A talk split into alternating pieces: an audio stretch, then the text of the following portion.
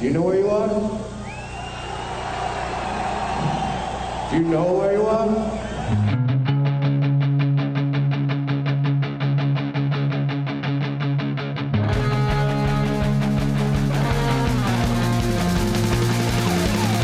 This is Appetite for Distortion.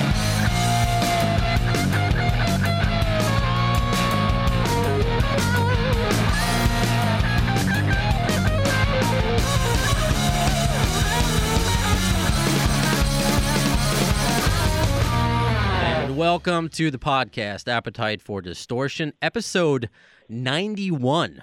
My goodness. And I'm glad that uh, our co host for, for the day and guest is okay. Uh, we've, I, th- I think one time uh, Ernie C from Body Count called up shortly after an earthquake, but now we got Matt McKagan, who's thankfully safe from all the.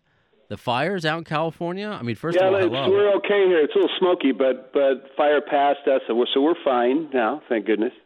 Scary stuff. Um, I was just watching. Uh, it was retweeted by by Joe Rogan, and I think it was from ABC. Gets to give it credit, but just a video of the fires happening out out there, and it's just um something I'm not used to here in, in, in New York, and it's unfortunately out in California uh, right now. I'm glad you're okay, but uh, since you're my co-host and you're along. I mean, I don't know what you do as a teacher. If you create projects, this podcast is my my project.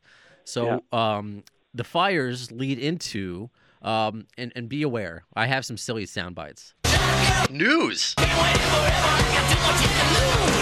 See, I may not have matured since middle school, Matt. Me either. That's why I've stayed with it for so long. Right on. Yeah, no, I completely understand. But it, it relates, uh, fortunately and unfortunately, the fires, not just because thankfully uh, you're safe, but it's affected the Guns N' Roses guys as well. Um, I mean, the fans, the GNR fans are crazy. They've kind of pinpointed where Axl's house may be.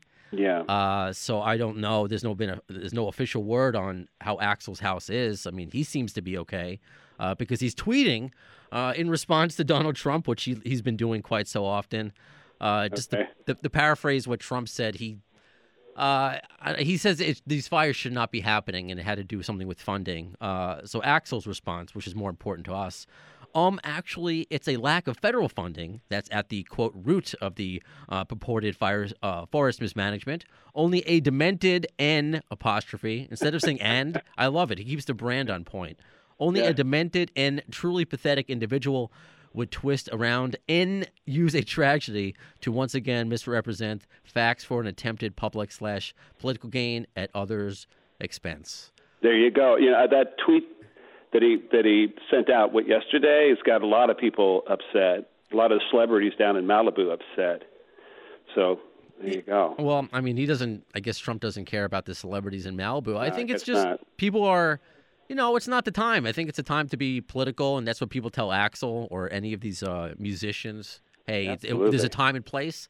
Yeah. I don't know. This seems that when it's when it's hurting people, uh, it seems to be a time and place. And I I didn't ex- want this to be a a sad uh, n- uh, shotgun news, and I maybe I shouldn't have used uh, that. I'll, I'll change it to Guns N' Roses news for this uh, this next segment or world news, I should say. Uh, there was an, unfortunately a, an here in America another uh, horrific shooting, and the only reason you know I, I mention it here um, on a Guns N' Roses podcast because your your brother Matt said something really poignant, and I really don't know how to elaborate on anything else that he said. Um, He wrote, uh, he writes, uh, "Oh man, borderline Thousand Oaks, speaking from my family to you who have lost your loved ones. We are beyond sorry and sickened. I don't know what else uh, to say anymore except the word love." Yeah. And uh, and Dell even said he helped raise his two daughters in Thousand Oaks, so it really hit close to home. So I don't know. I mean, I hope you weren't um, affected by this tragedy any more than you know your your brother and, and the rest of us Yeah. were because we're a country together. Absolutely. Yeah. Don't know what else to say about that. Was, this has been a tough week for our area. That that shooting was just up the road from us. Yeah, it's been a a tough week. Uh, well, Yeah. let, let's get to let's navigate away from that because it only makes sense, I guess, for my platform, especially when world news ties into Guns N' Roses. Because Yeah. why do a Guns N' Roses podcast? You know, yes, I'm a big fan, but it's such a jumping off point to so many different areas and genres and topics to talk to. And One of which is, is talking to you, uh, Matt McKagan, and we established, I believe, off the air that you prefer Matt over Matthew. You never Sure. know. Yeah. Are you the uh, the older or younger brother to Duff? Um, uh, so Duff is number eight, I'm number seven. So I'm about two and a half years older than Duff. You know what? Maybe I'm a bad GNR fan. I had no idea Duff was one of eight. Yeah. Yep. Yep. Our oldest brother, John, is 20 years older than Duff. So there's 20 years between the oldest and the youngest. Okay, because I, I Yep. I think it's in addition to just you know talking GNR and uh, I'm the oldest of four, so Oh, I, I have three yeah. younger brothers. We're all four years apart. Okay. My my mom says she planned it that way. I don't want to think about it, but that's just right. what she what she says. So I mean, I have a unique older brother uh, uh, view. They actually say I treat them like a dad sometimes. I, Yeah. I, I can't help it. So I don't know. It's it'll be interesting to see if you have that kind of relationship with Duff. But before that, I want to find out about you because you know I, I made a reference to uh, me being still mentally in middle school. You're still in middle school as a music and, and band teacher, right? Never left. I never have graduated. I've been there. Yeah, yeah. When I was going to college, I thought that I wanted to. I knew I wanted to be a, a band director, but I didn't think I was going to land in middle school. I always thought I'd do high school. But my first gig was at this middle school that I've been at for 28 years now, and I, it's been such a great gig for me. Never had any reason to leave. Where did fantastic. Yeah. That, that's a, that's awesome, and I, I love uh, as opposed to a lot of my interviews who have like a Wikipedia page or something. You have you know rate my teacher. Oh, geez, I, I haven't looked at that Uh, in years and years, decades. maybe. They're all decade. so overwhelmingly positive. Oh, really? Yeah. Oh, that's cool. Yeah, yeah, and You even actually check that out. Oh man. Some of them would even like. I, I thought there were more because uh, that would say, yeah, yeah, he is the brother of Duff, but no, none of them just Oh. like, oh, I love Mr. McKagan. He makes class so much fun. oh, that's cool. yeah, you just made my day. I, yeah, like I said, I haven't checked that out in a long time because it's, all it takes is one negative one, and that's kind of you know where it goes. So Oh, for sure. don't don't check it out. Yeah. Uh, where did this start for you? Uh, the rest of your your Partridge family, all musical. Like, what were the McKagans like growing up? Because you, Oh man, Yeah. shoot. Um, well, kind of. Uh, older brother Bruce, who was uh, probably the my sister Joan, who were older than us, and they were kind of dabbling in in rock and folk type music back in the late '60s, '70s. And it's just sort of. I started playing when I was in like maybe fourth grade, and then Duff was started playing. And they kind of, I don't know, sort of encouraged us, I guess okay. and yeah, so it kind of went from there. Yeah, but I would say, yeah, the encouragement from the older, older brother and sister, big part of that. I've tried that. I'm not musical, but you know, obviously I like rock. And my my younger brothers like rock, but they're just not as you know. None of them have tattoos. I have tattoos. Okay. have- I you know I have my ears Yeah. pierced. None of them have any piercings, so I haven't corrupted corrupted them Yeah, as much as I want right. to. Right. But what about your parents? Because my dad got me into Zeppelin and the Doors, and my mom Oh, got me into really? Beach Boys, uh, you know, and and doo wop. So like, what were your your, Right. your parents like? Well, my parents, they were both born in 1924, so Wow. they, yeah, so they sort of were raised during the big band era. Sure. Yeah. Yeah, and maybe a little bit after that, but that was their thing. So when we came along, it was they were in their late 30s, and I just yeah, the, what they were listening to was so far removed from what we were listening to. It just didn't. There was no. We didn't really talk too much about music with them. Okay. My dad was a fireman, and my mom was a stay-at-home mom, and so there was, you know, they were just kind of doing their thing. Very supportive, especially my mom, just fantastic. But there wasn't. We didn't get a lot of music from them. You said you're two and a half years older than Duff. Yep. So it's different for me, and I, I guess I can't help but continue to make the comparison because I'm just trying to see. You know, I'm still trying to learn how to be an older brother. You know, 35 years in. Yeah. I, I sometimes I come off as the Jewish grandma. I tell my brothers, make sure you wear the appropriate jacket when you go outside. Right, I can't, right. I, I, I, I can't help it, but yeah. uh, but the four years is a big deal for me because you can be in Yeah. middle school um, while I'm, I'm in high school, and it's like a different age like bracket.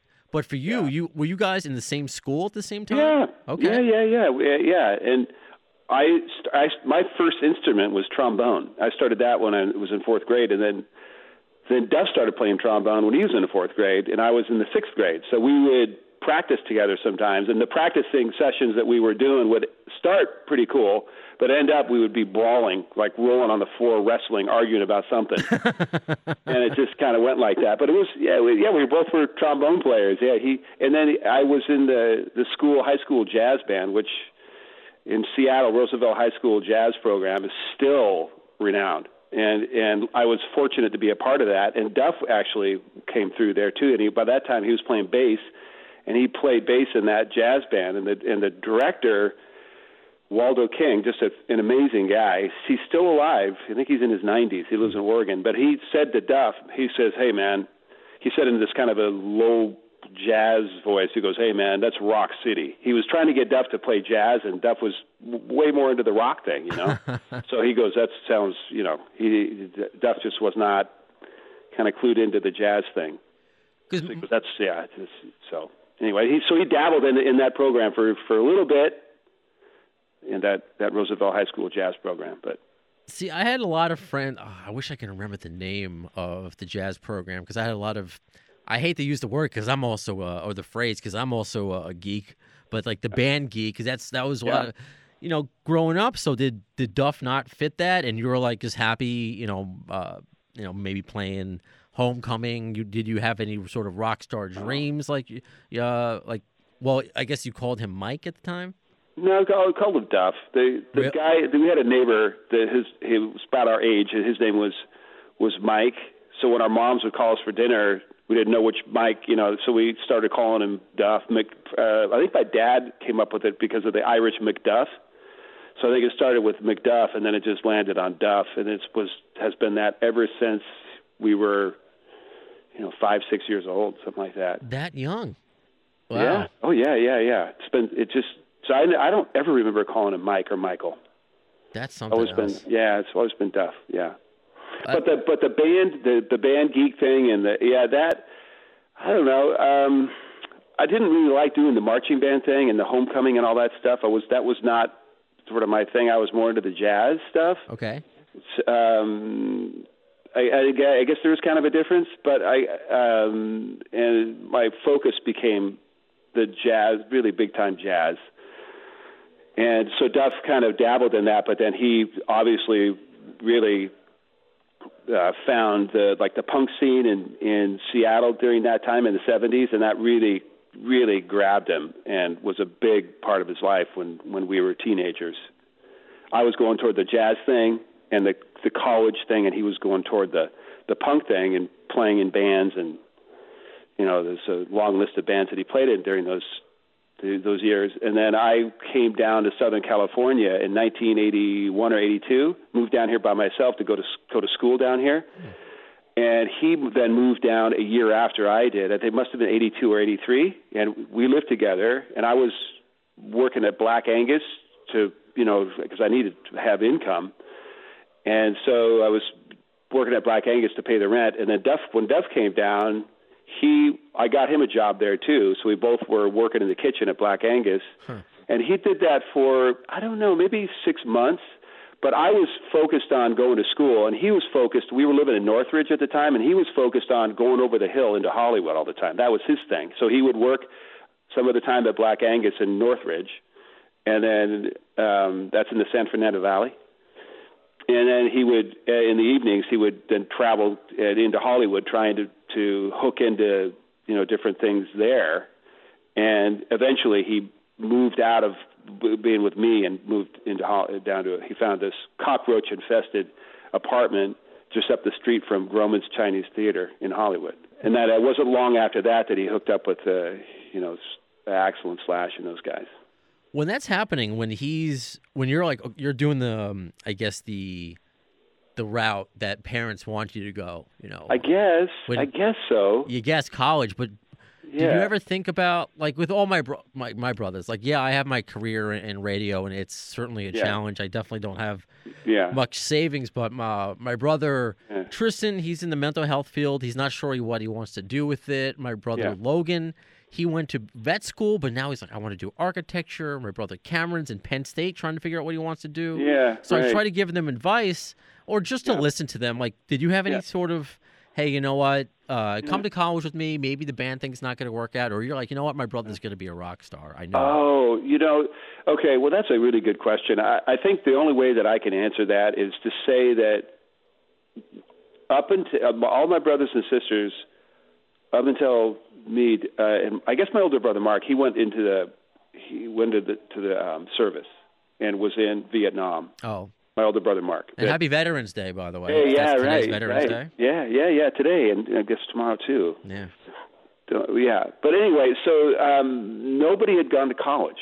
Hmm. It just wasn't part of the conversation back then. In Oh. the you know this I guess 50s with my older brothers and sisters in the 60s, it wasn't part of the conversation. So it became part of the conversation for me because of music. I don't know if I hadn't have found music in in high school. I don't know that I would have gone to college Oh, okay. because that the I went to college because I wanted to continue with music, and that was the only way that the kind of music, the jazz stuff, that's what people did, and that's what people do now. You get into jazz or classical music, whatever, and you go to college and you keep studying it. So that's what I did, and and if that so I I don't know what would have happened if I and I knew when I was in high school that I wanted to be a, a band director. I just knew. So I guess I was kind of lucky in that that I kind of knew what I wanted to do. So the I guess the question is if Duff hadn't have hit it like he did, what would he have done? And I I, I don't know. I don't know what he would have done. I mean, he's a very smart guy, as everybody that knows him For can sure. tell you. Very bright guy. So maybe he would have ended up in college. I don't know but it wasn't the part of the conversation when we were kids. Like when my kids were growing up, we were saying, okay, you know, uh, when you go to college, you know, it was always like when you go, Right. And, and and we never it was not part of the conversation when we were kids. It just wasn't. And but there was still some sort of okay, maybe after high school, uh, you get a job. Was Yeah. there? So if that was the, the path, not college, was it any? Yeah. Hey, Duff, get a job, or you Yeah, know, right. Well, he did have jobs. I mean, we worked at, at a, Uh, a oh man, this place in Seattle. He had a couple of jobs where he worked in kitchens in, in Seattle, and then he worked at Black Angus with me. I suppose that could have ended up being being a career, you know, doing Okay. something like that. Like I worked at, at, you know, like I said, Black Angus. I could have stayed there, or I worked at grocery stores up in Seattle before I moved down to California. I could have, I guess, I after I graduated from high school, could have done that. My my oldest brother, John, he was a very successful manager for a grocery store up in Seattle. That's what he did. Okay, So, but no college there. But but that so I that that could have been the path for both Duff and me. You know. it's just the interesting step that I, I ask uh, musicians or people any I think anyone I interview like when you know when does it become a when is, when does that pipe dream become a reality like for me Yeah. I, I told myself I had to be 28 by the time I was full time in radio and I had Oh, started okay. and I was full time when I was 28 and a half I had been in the business for Oh. seven years I mean Oh wow. on air is hard you can get like a regular full time job but to be on air is, is uh, Yeah, I it- bet. I bet it's very competitive. Oh yeah, for sure. That's uh, Yeah, the, yeah. the, podcast thing is fun. I'm I'm lucky that it's on the uh the iHeart app because I happen to work here. But Awesome. th- th- what I think about too is uh my grandfather who they they grew up during the big band era as well, and he was Yeah. raised primarily by he was the youngest of five. What year was he born?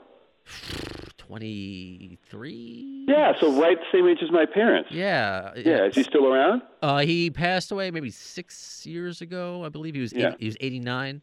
But he- Okay. he, he he was raised by his uh, his older brothers, and by the time you know he graduated high school, it's like what do you what do we do? And his oldest brother said, become a pharmacist. That's a very reliable Uh-huh. career instead of Yeah. odd end jobs. So I was wondering if anyone said that to to Duff because he really is like a one in a million case. Like that's not going to Yeah. happen. How many of these people? I'm sure.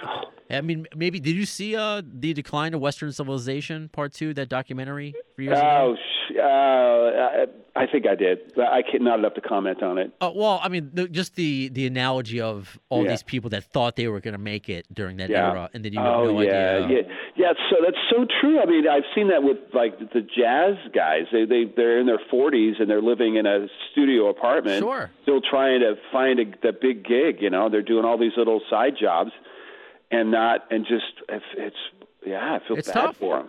It's tough. Even I mean, I have a second job in radio, but is that why? Like, what made you want to become a director? Did you have, you know, and for I still remember. I think I did take like the required music classes uh, in middle school. Oh, I think yeah. uh, Mr. Tand.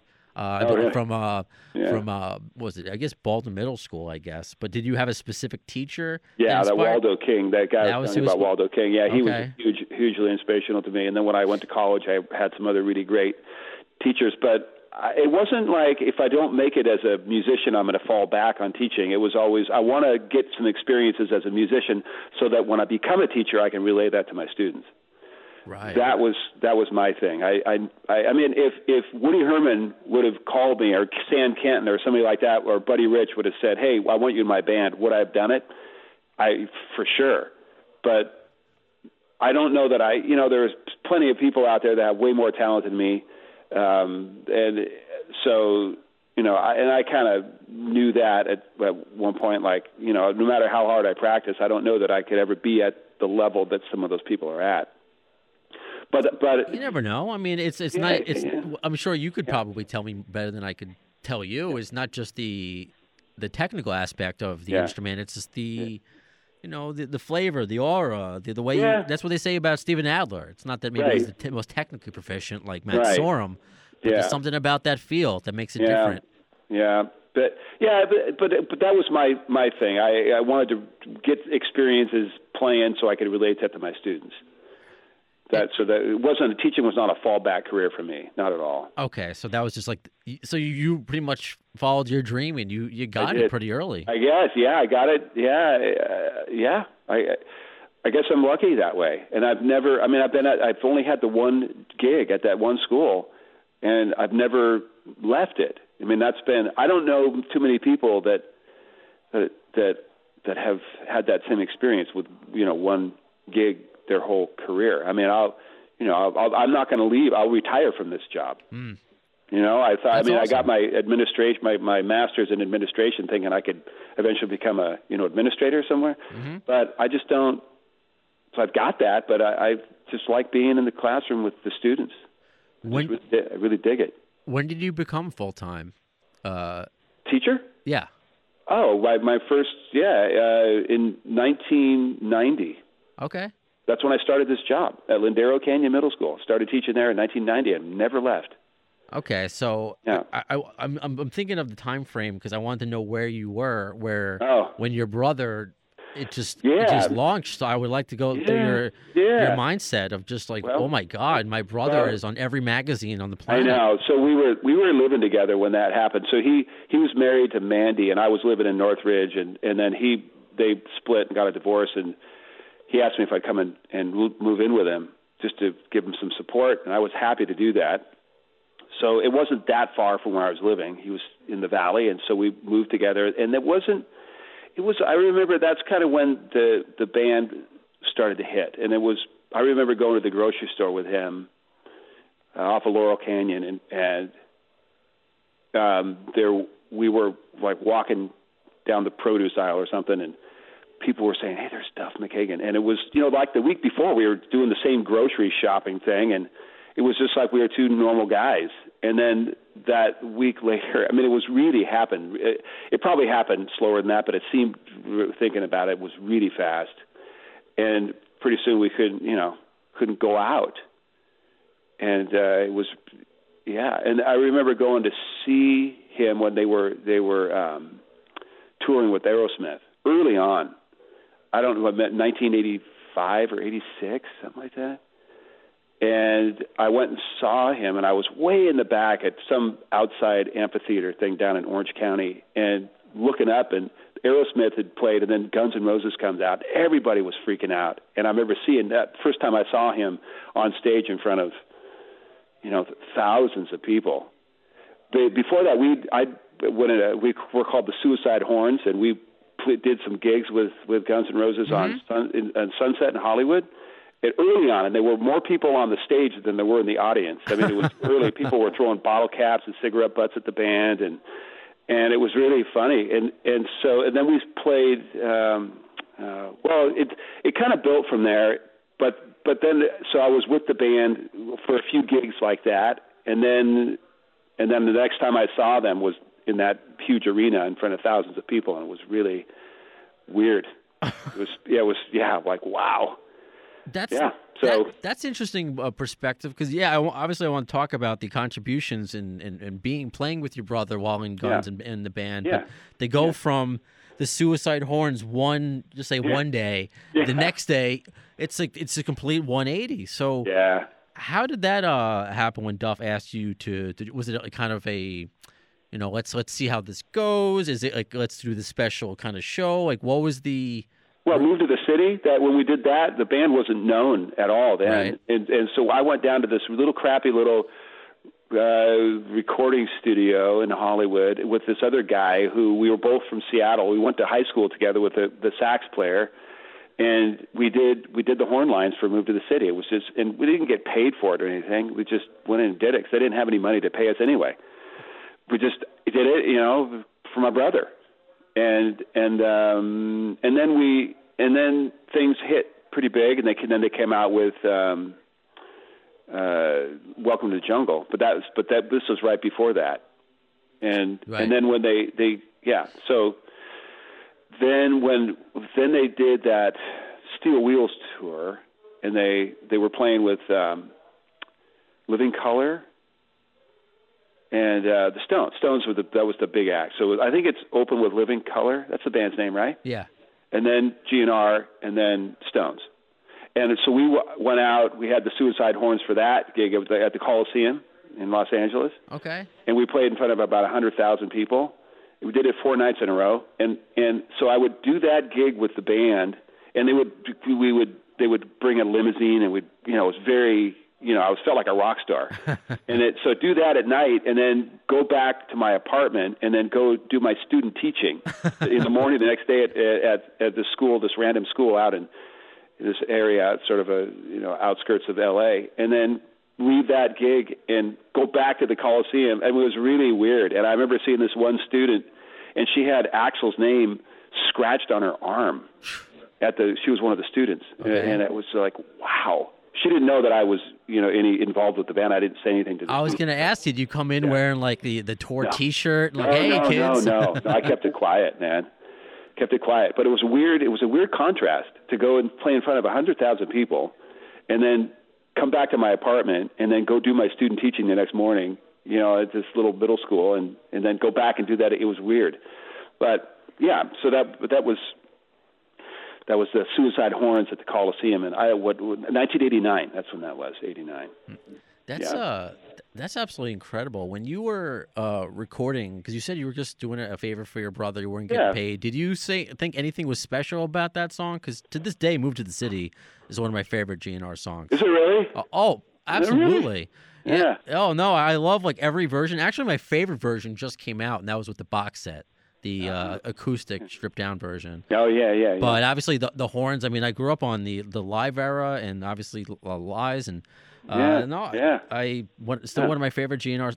See, I, I grew up with it not being. I mean, I knew about Appetite, but I came in with the Illusion era. That was my when. Oh yeah. so that I kn- later. Yeah. knew it being a full band and the horns, and I was just always into it. I said that to the both Teddy Zigzag and Roberto. I'm like, to me, that's that. I love that version of Guns N' Roses. It's, Oh, it's, yeah. it's, it's a Yeah, yeah. full it's a full rock band, and uh, Yeah. I dig it. But did you Yeah. think anything of uh, Move to the City when you were recording it, or like, hey, this is just a cool track? No, no, I thought it was cool, but I, I didn't.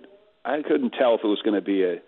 I, I no, I just went down to do it and thought it was cool and fun, and, and that's. But that's about it. That's how I didn't get much thought after that. Did he did Duff play you any of um, you know, Appetite before it broke and say, hey, Yeah, yeah, yeah. Well, I heard them playing all the tunes when we were playing uh, the, uh, those gigs on Sunset. Sure. Back in like 1980. I forgot the year. It must have been 84, 85, something like that. And what were you thinking then? Were you thinking like, wow, or this is just Yeah, hey, it's a I- cool but band? this is pretty cool. I mean, these guys are hustling their asses off. I mean, they were they, back in those days. You could plaster your your posters up on the telephone poles and try to advertise for your gigs Sure. at these clubs in Hollywood. Now you can't do that. You got to pay to play. But in those days, you didn't have to. So they were hustling, man, trying to you know advertise their gigs, and then they would they would do them, and it just they worked really hard at it. Did you put a flyer up in the um, the auditorium in the bulletin board, kind of like you know, Me? the- yeah, the after school uh, programs? Did you help That was before I, that was before I got my teaching gig. But Oh, okay. I thought maybe next to like Kelly's babysitting service, you would have put up a flyer for GNR. Yeah, yeah. I, I would do that now for sure.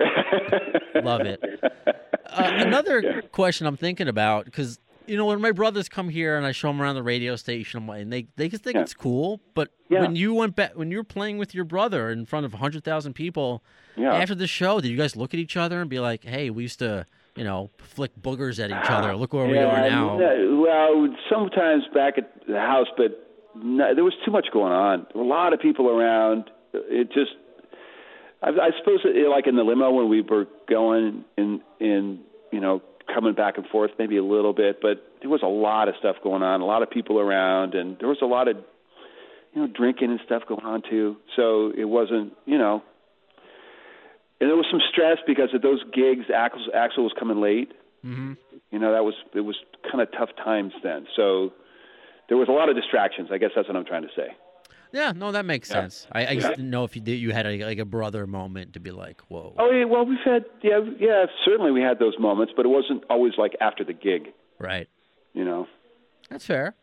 yeah Uh, you have a lot of credits also with with GNR. Uh, there's a, there's a picture of you. I mean, we, we spoke about some of the songs, but there's a picture of you on the Illusion cover. yeah How did that come about? oh the one that's piece we did i forgot about that we did um you know that paul mccartney tune yeah, Live and Let Die. yeah live and let die. We did that. Yeah and that was that was really fun. Of course the band was huge then when we did that but and my wife played piccolo on that. It goes Oh, okay. da da da da da da da, da. she did the pick part on that. So that was she i married a a flute player. Nice. yeah so uh yeah that was that was that was just another thing. Uh, i think they may have paid us for that. I i don't know. Maybe maybe maybe not. I'm not sure but um that was fun though that was really fun i got a couple of buddies of mine trumpet players and we went in and did that and that was that was a lot of fun and i just did some with duff a couple weeks ago down in echo park he's working on a project and we, i grabbed a couple friends of mine and we went down there and played on a on a tune Yeah, we've we've Yeah. heard rumors of this project. We don't know Yeah. uh, what it is Yeah. yet, so I'm definitely not going to probe you for. yeah For, uh, for yeah i think it's going to be really good though I have no doubt. I mean, that's what Yeah. another why I've been able to continue this podcast for 90 to 1 episodes. It's not just talking GNR, but it's talking about all these. I've used the analogy of like spin off sitcoms. yeah You know, it's just, it's, Yeah. or spin off characters, which uh, you are. And, uh, you know, obviously a loose phrase, you're not a spin off. yeah yeah Um, yeah you know, you, you alluded to it before, and you cannot answer this because I'm I'm pretty open about uh, my uh, past addictions and my past uh, struggles. I, I believe uh, next uh, month it'll be three years since I've had a drink. oh wow Yeah, Brandon, that's great man thank you. Uh, awesome and so that's what I th- a lot of people are inspired by the Guns N' Roses guys. Now, I mean, maybe back in, in the day it was, you know, even for me, oh, it's cool drinking and drugging is cool. Yeah. But now it's it's really a different world, and, and Duff has become a role model. He he really has. yeah Uh, yeah a I- great role model yeah man I don't know, and, and I can I guess I'll just preface it with because I want to be open, uh, honest about myself. I don't expect you know you just to open up, but you know with with my struggles, my younger brothers have had their battles too, and it's hard seeing your your younger brother or any family member struggle with that. Did you Right. like? Are you able to talk about what it was like to see there was a certain moment, like, hey, you know, th- these drinking and, and is part of the gig of being a rock star, but you know what? yeah this is going a bit too far and, and Yeah. And- well, it, it- there was it just was a part of the scene. You couldn't get away from it, you know. And that's just what everybody was doing. And and it, I don't know to step back and and say I, I suppose I could have been better about saying, hey, you know, think about what you're doing and how much you're doing. I, it just wasn't it wasn't part of the conversation. It just wasn't, and it sh- I guess it should have been, but it just wasn't you know, when I was living with him, there, there, um, there was, I mean, all that was going on. There was vodka around all the time. There was, you know, other stuff too, and and, but it just wasn't something we talked about. We just, we just didn't. I- think back then, as opposed to now, Yeah. the self awareness now with Yeah, right. addiction and depression and disease is more. So, uh, I mean, hindsight's twenty twenty. There, believe Yeah, me, there are certain no. things with my my family and friends. I'm like, oh, I, I should have said something. So Yeah, I, I. I, changed my approach now. Yeah, That's all you can do. Oh yeah. Well, we we were like in our you know young mid twenties, and and uh, we weren't thinking about you know the the health aspects of drinking too much or doing drugs or whatever. It just wasn't. We weren't thinking about it. Mm. You know, you live forever. I guess thinking that. I guess you don't just. We were well. We didn't think about it. Maybe other people do, but that's not something we thought about. He was definitely doing it way more than I was. I was, and then I I got married, and moved out, and and things for me calmed down quite a bit then, but but not but not for him obviously Right. until it, yeah and Well, yeah. let me read a, a couple of uh, listener comments that I think Yeah. will will help. Uh, this is from uh, Mr. Mack uh, from Ireland. He says uh, they must have been so relieved when Duff uh, got sober and healthy. My favorite part of his first book in this period is when he got uh, gets into cycling and martial arts and learns about eating well. Very inspiring. yeah Uh, this is from you know this is I guess more of a question to you. This is from uh, Jeannie also on Twitter. I'd be very interested to know when he noticed stuff really began to turn his life around. I don't. I, I guess you kind of answered that, but uh, how much did you worry about uh, him before then? And where do you think this? I guess this is the, the good question. Uh, where do you think Duff gets the inner, the amazing inner strength that he possesses? Where do you think Oh, he gets those- that? yeah those are those are really good questions I don't know that I can answer I don't know how thoroughly I can answer those in, in a short amount of time but but he through the you mentioned the the, the martial arts the and the the cycling and stuff that was a huge part of it because he found this guy named Benny the Jet have you heard about about Benny I know Benny the Jet from the the Sandlot. the movie Yeah. Oh, Bill Benny the Jet is a yeah, he's a, a martial. He was a martial arts guy, a kickboxer, like just a, an extraordinary kickboxer, and very. And, and he opened up this this um, this gym in not far from where Duff was living, and Duff and he got hooked up together, and it changed Duff's life. This guy was, you know, kind of took Duff under his wing and really started to help him out and gave him a focus inside the ring. And Duff was able to kind of transfer that focus inside the ring to his whole life. And it really, really changed him. It was a huge part of it. Huge part of it was recovery. Was that was Benny the Jet and that kickboxing, that and the discipline that goes into it, and it really, really helped him out. The our family tried to do an intervention up in Seattle. I, I forgot what year it was, but I had a feeling it was not going to be successful. So I flew up there, and the whole family met at my mom's house, and they had this this interventionist come. And then Duff came, and we were all there waiting for him. And he took one look at at us, and this lady came out and said, "Hey, your family's here because they care about you, and they, you know, think that there's some stuff going on." And he went, "Oh no way!" And he turned and left and ran out, and I ran after him, and we went to a bar. Huh. and then we when we flew back to L.A. and it was but it was too too soon, too much too soon, and I had the a feeling that was not going to going to work. But it he finally figured it out, but I think he had to do it on his own. I get that. Uh, Yeah. it's, it's you have to be ready. It, it took me a long time to be ready. I mean, just for me to go to a therapist, it took Yeah. me years to finally accept that. Like, I, Yeah. I, I need to do this for for myself. So yeah, I mean, Yeah. it's good to know that as a family you were there, and because that's all you can do. And it's frustrating when you're you're Yeah. trying to help and Yeah, they're not accepting it. But but thankfully, uh, yeah, you know, because out of that era, there's so many tragedies that he's Yeah. Not that he's not not just not a tragedy that Yeah. he's beyond a success Yeah. story. yeah, yep, yeah. It's it's great.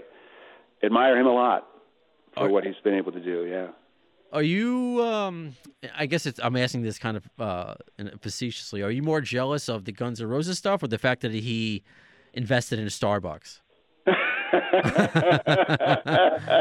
I mean, Yeah, I'm, I'm just happy for him. Whatever. yeah, he's a good brother. Yeah, we're good for each other, I think. But he's been, yeah, been, yeah, it's great. When I he he got off the plane yesterday morning, and I think it was Manila, or some some somewhere, Yeah. and he and he goes, man, I just. I just heard about about what's going on in your area. If, are you okay? You need, uh, you know, uh, let me know if you need something. I mean, you know, he's halfway across the world and he hears about it and he and he calls me, texts me, and and then his wife calls my wife and and they live in a in a, in a, in a community not too far from here, but it's out of the path of the fire. And They were urging us to come over, you know, to, to get out of the smoke. Oof. But it was really cool. I mean, that's just he's just a really caring brother, and we both, you know, love each other a lot. Th- see, that's that's what is, just so important because uh, I'll, you talk to a lot of uh, celebrities and you just don't know what their family life is going to be like. And Yeah. uh, what I try to, what I've come to understand, the older I get, and you must laugh at that because again, I'm only 35, Yeah. is just whether you're a Duff McKagan, an Axl Rose, you're really no different than a Brandon Weisler or a- anyone generic that you Yeah. need a support system. Yeah. And Yeah, you know, yeah, yeah. I, I'm there for my brothers. I try to be, uh, and it sounds like it's uh, the feeling is, is mutual between you Yeah. and and Duff, Heck yeah. uh, which is just fantastic. It would have been so cool that if he sent back the the Guns N' Roses plane to dump water on the. Uh, on- now that would have been great press. Now that's that's that is creative thinking. Yeah. that's a good one, Brandon. Yeah. yeah. Hey, pass that message along. Maybe we'll. I know, will. uh, see Yeah. if anything like that could. Uh, Yeah. that I, happen. I'll pass that along. You bet. Did you take any like you know, like some people like ask me, "Oh, can you get me tickets to this, that?" uh, Not knowing that I'm just not Elvis Duran or uh, Yeah. Ryan Seacrest, and I'm, I don't get tickets like that. I mean, sometimes I had some friends coming up here for uh, Disturbed. There's like a little theater downstairs here at iHeart, and uh, Yeah. I'm I'm allowed to invite friends to that. But that's as far as it goes. But Duff has met, you know, everybody. He's played everywhere. Have you ever said, you know what, I got to go to the show. I want to meet this person. Can you introduce me? You know, or you know, hey, because Duff has jammed with a lot of people. Hey, you know what? Yeah. Do you think do they need a horn player? Have you anything No. like that happen? No, Not one time. that's No, That's no I've never asked them for anything like that. No, a lot of people do, but I've never have. No, but I thought you were going to ask me if people a come after me to get tickets or whatever to see the, their, you know, see. oh, that must happen all the time. Oh yeah, it's yeah. Don't worry, I'm not going to ask you. Yeah, okay. yeah, I thought that's where you were going. You wanted tickets to the next gig. No, uh, but that, but that, but I've never asked him for, you know, for uh, a favor like that. okay. No, I mean, when when when they come to town, I'll say, hey, can you can can you get me, you know, I want to bring a couple friends and my wife and maybe the kids. Can you get us? Can you get us in? Stuff like that, but not nothing beyond that. No. Okay, no, th- I I think that's uh that's pretty. That says a lot about you. That it's uh, how humble and just like you're not going to take advantage. Like, hey, he's just my brother, but No. I never No. thought like, oh, you know, hey, you're playing with the Stones. Hey, can you introduce me to Mick Jagger? No, no, would not. No, don't take advantage of him that way. No way. No, Right on. would not. Yeah, I guess it would occur to me, but I would never actually do it. No. Okay. Uh, this question actually just came in in real time. This is uh, Yeah. I love it when it's a podcast and these things happen. Yeah. Uh, this is from uh, Duff McKagan, uh, Argentina. So obviously a Oh, fan yeah. site. Oh, you're familiar. oh yeah, well the Argentina yeah group. Yeah, sure. Well, they actually said that they um, and this happened before I get to the question that you're you're a hard guy to to talk to. Like everyone's like, "Oh my God, Matt, how did this happen?" And I'm like, I just sent him a very friendly message on Facebook, and he's been nice since. I really didn't think. Oh.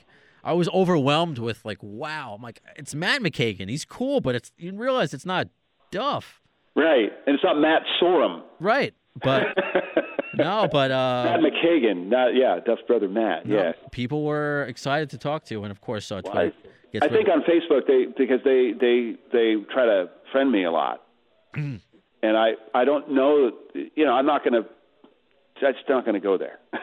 Nothing against anybody, trust me, but I just don't want to you know do that. Yeah, it's it's it's a private. See, that was going to be. Um, I'll get to this question. I'll, I'll put a pin in it, but it's like a private versus public public life Yeah, question. yeah, but yeah, yeah. Uh, the the Duff uh, McKagan, excuse me, the Duff McKagan Argentina one was Yeah. our question to Matt as a music Yeah. teacher. What do you think about the different styles of music that have emerged, and how do you see uh, the world uh, the world music scene? Oh man, I, I don't know how if I can answer that. Uh, Well, how about this? Have you yeah. seen what have you seen in the music uh, change from maybe your students from when you started to now? Like, is there any sort of way you go about teaching your students the things that they want to play? Your approach is anything? I, I don't know if it's a similar question or Uh, I I don't know if I can I don't know. My my answer is probably going to be totally lame for your listener, but but the, the really the answer is you know I get the kids when they're you know uh, 10, 11, 12, 13, 14 Right. in their very formative musical years, and when I get them, I'm basically teaching them the the building blocks of how to play music. Like here's how you you know take the instrument out of the case so the parts don't fall on the ground. You know, I mean, I start at square one with these kids, so th- that process of you know, s- figuring out what they're going to play, and then and then getting the instrument, and then opening up the case and learning how to put it together and to get a sound out of it. I mean, that that process has not changed since I started teaching. I mean, it ha- there are certain steps that no matter what's happening in the in the music industry, that process will not change. I mean, to, to learn how to play the saxophone is, you know, the steps required to teach that and to, you know, to to start a student like that have not changed. But they're not trying to like, hey, you have to learn this laptop now, and you have to learn how to. know- oh, Oh, okay. So there, sure, there's there's stuff in tech, technology uh, that has certainly changed quite a bit in, in my career so far, but but learning how to play acoustic instruments is not. And primarily, what I teach are uh, you know brass and woodwind and percussion instruments, which are all acoustic. I mean, I teach bass too, and piano, but but those those acoustic instruments have not changed and I think it's kind of refreshing because you can look at a, a trumpet, and a trumpet has not has has been exactly the same for 150 years. It's you not- know, they, so these acoustic instruments have not changed, and I think it's kind of neat that you know the kids were teaching them how to play these instruments that are you know everything else around them is changing, but you teach them how to read music, and music has not changed one bit. I mean, the music that Mozart wrote in in 1780 is exactly the same music that we're that we're that we're playing now. You know, it has not changed. You're right. You give So- them a you give them a phone. Give them two months. They're gonna get Yeah, a new phone. Exactly. Yeah. Right. But a So. I remember I was doing my when I was doing my in college and I was learning how to play all the because I have to learn how to I'd have to know how to play all the instruments because I have to teach them all. So I was learning how to play French horn and this guy from the studios came in and he was he was auditing the class and he he came up to me afterwards and he goes you know he saw us working really hard to learn how to play the French horn and he goes you know they have they have machines that could do that now. I was like, yeah, yeah, I know, I know, but but there's but but still, you know, we got to figure this out. So there's just something organic about it that I, I find to be really kind of neat. Absolutely. Uh, Yeah. Actually, some more uh, questions coming in real time. Love it. Uh, Betty Co. sixty four, and you kind of touched on some of them. Maybe there's more we didn't. Uh, but that's how many instruments do you play? What's your favorite? Oh, I, I don't know if I could. I've, I don't know if I could pick a favorite. I've been playing the trombone the longest, so I guess that I would have to go with that one. But I I play uh, I play the flute, clarinet, saxophone, trumpet, tuba, percussion, euphonium. Uh, you know, I, I, some better than others, but but I have playing knowledge of all of them Nice. because I have to. I mean, I teach beginning students, so I have to be able. to I can't teach them if I don't know how to do it. Oh, of course. Absolutely. Yeah. Uh, another question, uh, Diego. Uh, what what music style does it represent? Uh, what, what what music style represents you the most? Would it Oh, be, jazz. Would it be jazz? Sure. Yeah. Okay. Yeah. That's what I, I figured. Uh, but I wanted to give this guy uh, credit for uh, for for that as well. Yeah. Um, Yeah. what was it? the, the, but Be- Benny Goodman, uh, the clarinet player, jazz clarinet player, Sure. uh, called the King of Swing, but he he did a concert in in uh, 1938. His it was his jazz band was the first band to play at Carnegie Hall, and they so they did this performance that it was, ended up being yeah very historic. I think there's a recording of it in the Smithsonian. Anyway, I've got a, a group of uh, 13 to 14 year olds that are that are really pretty good, and I'm doing the same music that he did at Carnegie Hall in 1938. We're doing it coming up in a few months. We're working on it now, but it was it's been 80 years since that concert. It was that was what did I say 1938 and is what is it 2018 now? So it's been 80 years. So we're going to do kind of a tribute concert. So I think it's kind of neat that I that you know that I've I actually have 13 to 14 year old kids that are I think good enough to be able to play that music that his band played in 1938. No, it's amazing, and that's a testament to to you. Well, it, uh, uh, maybe, but also just you know, like it's just sometimes you get a group of kids that are just you know really swinging. Does Duff ever come to you and say, you know what, can you teach me how to play this? Like, uh, if he wants to expand his horizons more than just bass, if he Uh, wants, we've talked about stuff like that, but I've never sat down and like you know showed him how to do something. Not that I remember. okay. Yeah, not not that I. Yeah. What was it like for for you when? Because again, we can keep you here forever, but Yeah. I don't know if you have uh, th- papers to grade or. And uh, I don't. are- you? Well, you uh, know, the school is just everything's canceled around here. The schools Ah. closed, so everything, there's all the the fires. Yeah, so so yeah, so everything's. A, oh, that's yeah. Unbelievable. How about another ten minutes? Okay, perfect. Okay, good. um, Yeah. what was it like f- for you when I guess uh, GNR reunited? Because you know Duff w- still had success with you know Velvet Revolver and Loaded. You know Mike yeah. Squires, who Yeah, who very did our- musical groups. Oh my God, Yes. great. Velvet Revolver. Oh man, that group was killing. Did you Yeah. uh, did you get to see them? Did you get to Yeah, see? Of yeah, course. yeah. That was, it was awesome. Yeah, but how did I feel when when GNR got back Yeah, together again? it's it's kind of. I mean, we were comparing like maybe it's like uh you know divorced parents getting back together again. Oh no, I was really excited. Really excited. I remember talking to him before it happened, and we were sort of and thinking, "Wow, if this if this really goes, this would be really fun." That was our, that was my thinking. I think it was his thinking too. That it'd be really fun, Did you think? and I think it has been really fun.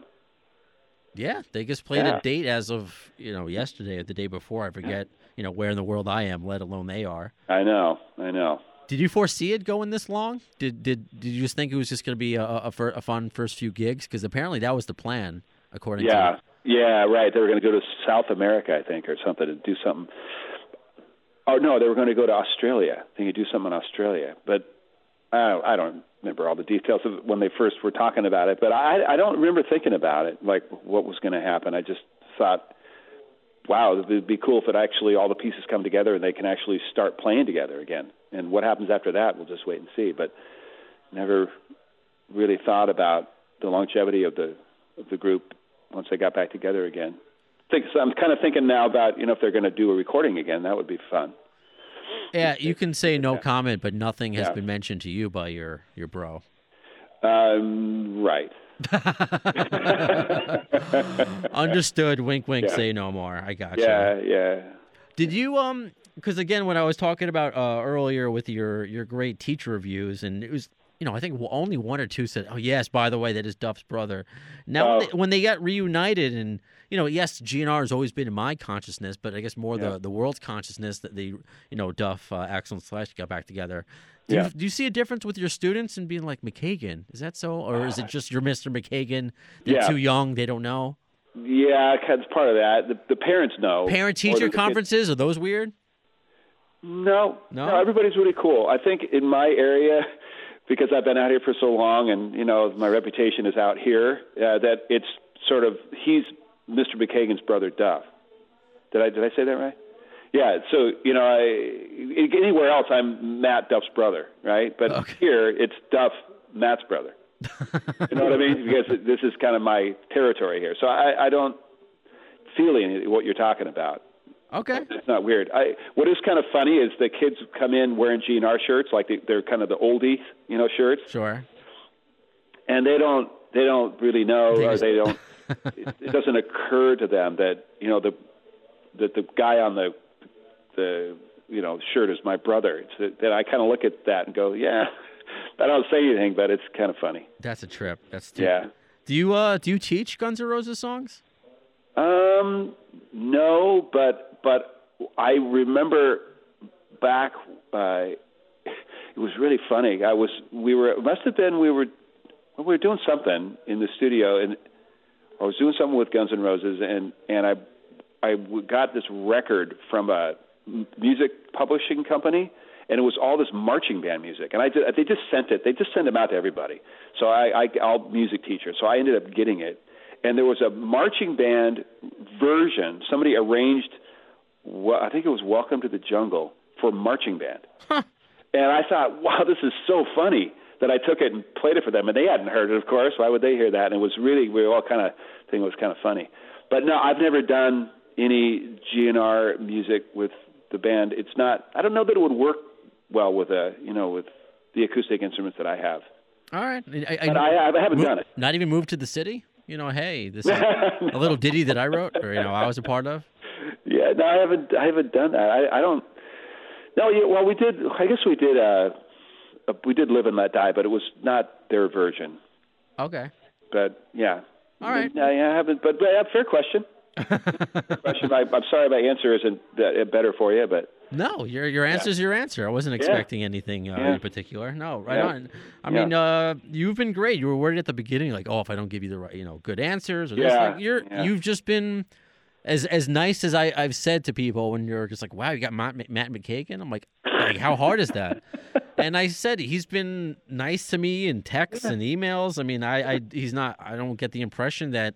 I- You know, I don't know. like, Maybe I know how to write an email to to somebody instead of just. I, well, I, I don't know. I'm sorry that people don't think I'm a nice person. I, I No, not that you're not nice. I think it was like uh, he doesn't talk, like you're inaccessible, like most GNR Oh. guys are. That's what I. Oh, mean. that's just well, like I, like we talked about this privacy reasons. But I, Sure. But but when I got the information from you, I I talked to Duff about it, and he said, "Yeah, it sounds like fun." Oh wow. So so yeah, so he knows that I'm doing it, and uh, so I wanted to make sure he was cool with it because we're talking about him. So I wanted to make sure that, that and if he said no, I don't, I you know, then I would have told you sorry. Well, I, I respect that. cool. Yeah. I, I respect that, and uh, thanks, Duff, for allowing your your brother to, to do this. That's cool. It was kind of the same thing when I interviewed uh, London Hudson. You know, of course, Slash's fifteen year old son. Yeah. He, uh, I had to get approval from from Slash and Perla. So Yeah. this is interesting. So now I, I got uh, interviewed uh, Duff's Yeah. brother, Nice. uh, Slash's son. Maybe next will be Axl's periodontist. Don't- we'll see. Uh, we'll- see what I do.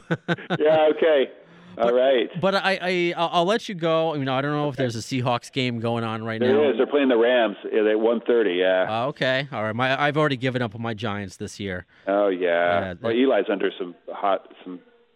Yeah, the criticism, isn't he? It's it's not even just him, and I love the fact that you guys are all diehard sports fans, and that just kind of gets me into it uh, Yeah. more as well. Yeah. Because Del James is a big Giant fan. Uh, Yeah. but it's it's just, they're just a bad team. They're just a bad team. But uh, it's funny. I was gonna ask uh, Mike Squires to co-host this episode, but he Oh. got invited to go to the Jets game, who are Oh. also horrendous. So I'm like, you go Yeah. enjoy that. But at least you and I, Giants and, and Seahawks fans, we have Super Bowls in our consciousness. we remember. Yeah, well, you didn't.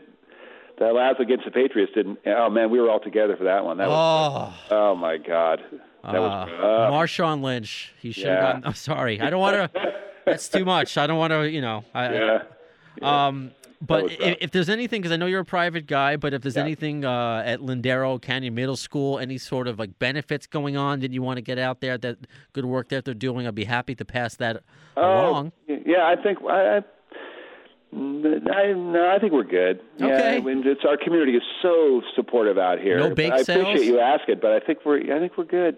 Are you doing anything for the fires? You guys doing anything with like the Red Cross? Any like any? Uh, are you aware of Well, that? we'll see. Why I haven't been at school since since it's closed. So once we get back, we might we, we'll probably end up doing something. Okay, we if- do stuff in our community all the time. Okay, if there's anything that you know Yeah. that I can do that people can donate, just Okay. send me an email message. I'll be happy to to Yeah. post that for people. Thanks, to Brandon. Yeah, thanks, man. No, of course. That, yeah. Whatever I can do, short of sending the Guns N' Roses uh, plane over there dumping water. Uh, Uh, like I said, that was a great idea. Very, Thank very you. good. Yeah. Well, okay. this was a pleasure, Matt. If uh, Yeah, now that you likewise. have your co-host chops underneath you, if you ever want to come on with your brother to interview him, or even like your your niece Grace uh, to interview her, Oh yeah. I've reached out to her. Yeah. Uh, nothing Yeah. yet, but Yeah. you know, you're you're always welcome on. Of course, if you ever are out here in New York, you're more than welcome to come down to the studio. Ah, but appreciate that. I'll send on a, a good word to, to Grace about about you. thank you. I appreciate that. Yeah. So should have a good time. just Yeah. thank you for taking the time. Sure, Brandon. All right, Matt. Okay. You have a great well. day. Okay. Okay. You too. Bye bye. Bye. That was cool. Very, very friendly. Very easygoing. Um, I didn't know that he asked Duff's permission. I didn't know. That was kind of a uh, a pleasant surprise because you know I had some thoughts for uh, a co-host. Uh, didn't work out as I mentioned. You know, Mike Squires was my original uh, thought because I don't think I've had him back on here since he he gave me uh, the theme song and. You know, we, we we've talked about him coming back with with uh, with Rouse, but it just didn't work out uh, yet. Didn't work out yet. So like, all right, it's just gonna be me and Matt talking about brothers, about Duff. But that was a nice little surprise. Duff gave the uh the thumbs up. So thank you, Duff. Not like I expect him to listen to it. But I really appreciate it, and I really appreciate all of you. You know, again, uh, 91 episodes. There, there's a lot of ways to entertain yourself in 2018, which just sounds like a masturbation joke, but you know what I mean. The, the screen in front of you, uh, different movies, Netflix, Hulu, you know, concert, different ways. The fact that you take time out of your day, whether it's commuting to work, whether it's at work, whether it's you know, babysitting your kids, whatever, wherever you listen to this, however you listen to it, the fact that you're taking time really means a lot. It, it really does. And I know you're here more for Matt McKagan or our last guest, uh, Michael Monroe. You're here to listen to them more than me, but you're still taking time to listen to this platform. And it, uh, it means a lot. It's why I keep going. It's why there's 90, 91 episodes in the can. So whether you found us on uh, alternativenation.net, on uh, the iHeartRadio app, on Spreaker, on Stitcher, on SoundCloud, on Google Play, uh, we're soon going to have our first 50 episodes up on YouTube. All you have to do is put on appetite, put in appetite for distortion in YouTube, and you'll get the first. Um, at least I think for now, first 40 episodes, but maybe by the time this is posted, uh, first 50. And uh, remember, episode 50 includes uh, it was an episode with uh, Rob Gardner, the original Guns N' Roses drummer, and uh, our friend Raz Q was helping me build the YouTube channel, and that's when Raz debuted the very first uh, GNR radio interview ever from 1985. So you can listen to it now on any of those platforms, but it'll be uh, also up on YouTube soon. Uh, in the meantime, you know Matt McKagan, he was a suggestion uh, from you, the listeners. Uh, that's a lot of people I get just suggestions from as far as episode topics, guests, and it just it, it, it's awesome. You are the producers of this show, and sometimes you are also the co-hosts of this show. So this is our podcast, Night Train, that keeps going. And the only way it's going to keep going is if you continue to support by downloading, streaming, sharing, following on Facebook, facebook.com slash the AFD show, or on Twitter at the AFD show.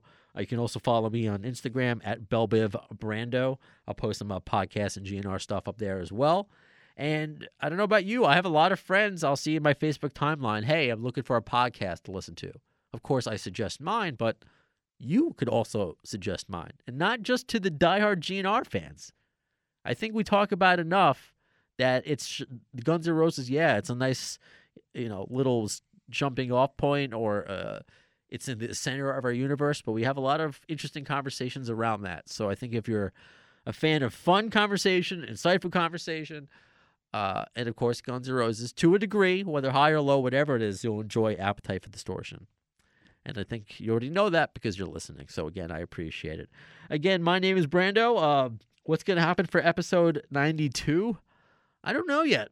I haven't decided. I have some uh, uh, some thoughts out there. I believe we're going to interview uh, Arian Bueller again, uh, who did the lithographs, and he started to do some more lithographs for this next uh, leg. So I'm going to talk in talks with him about when, when's the right date. Uh, there will be a time I do talk to uh, Doug Goldstein on here, former Guns N' Roses manager. I want to give a shout out to what he's going to primarily talk about, and that's what he's, he's currently doing now. Uh, it's a foundation called Matthew's Hope, and it has to do with uh, opioid addiction recovery, which is a fucking big deal. It's a it's killed a lot of our our rock stars, our people, and not just our family and our friends. So uh, it's it's cool that that Doug is doing this now. So I want to get his, you know, his life up until now. Like, why is he dedicating his life to this now? Because there's always a reason. Like, why did Matt, you know, get into teaching? Why did Duff? You know, I I, I like the way we learn how something ticks, right? I think so. That's why we're doing the Guns N' Roses podcast. We're finding out all the different ways this band ticks. I think so, right? Uh, anyway, until the next one, when are you going to see the next episode of Appetite for Distortion? In the words of Axl Rose concerning Chinese democracy, I don't know if soon is the word, but you'll see it.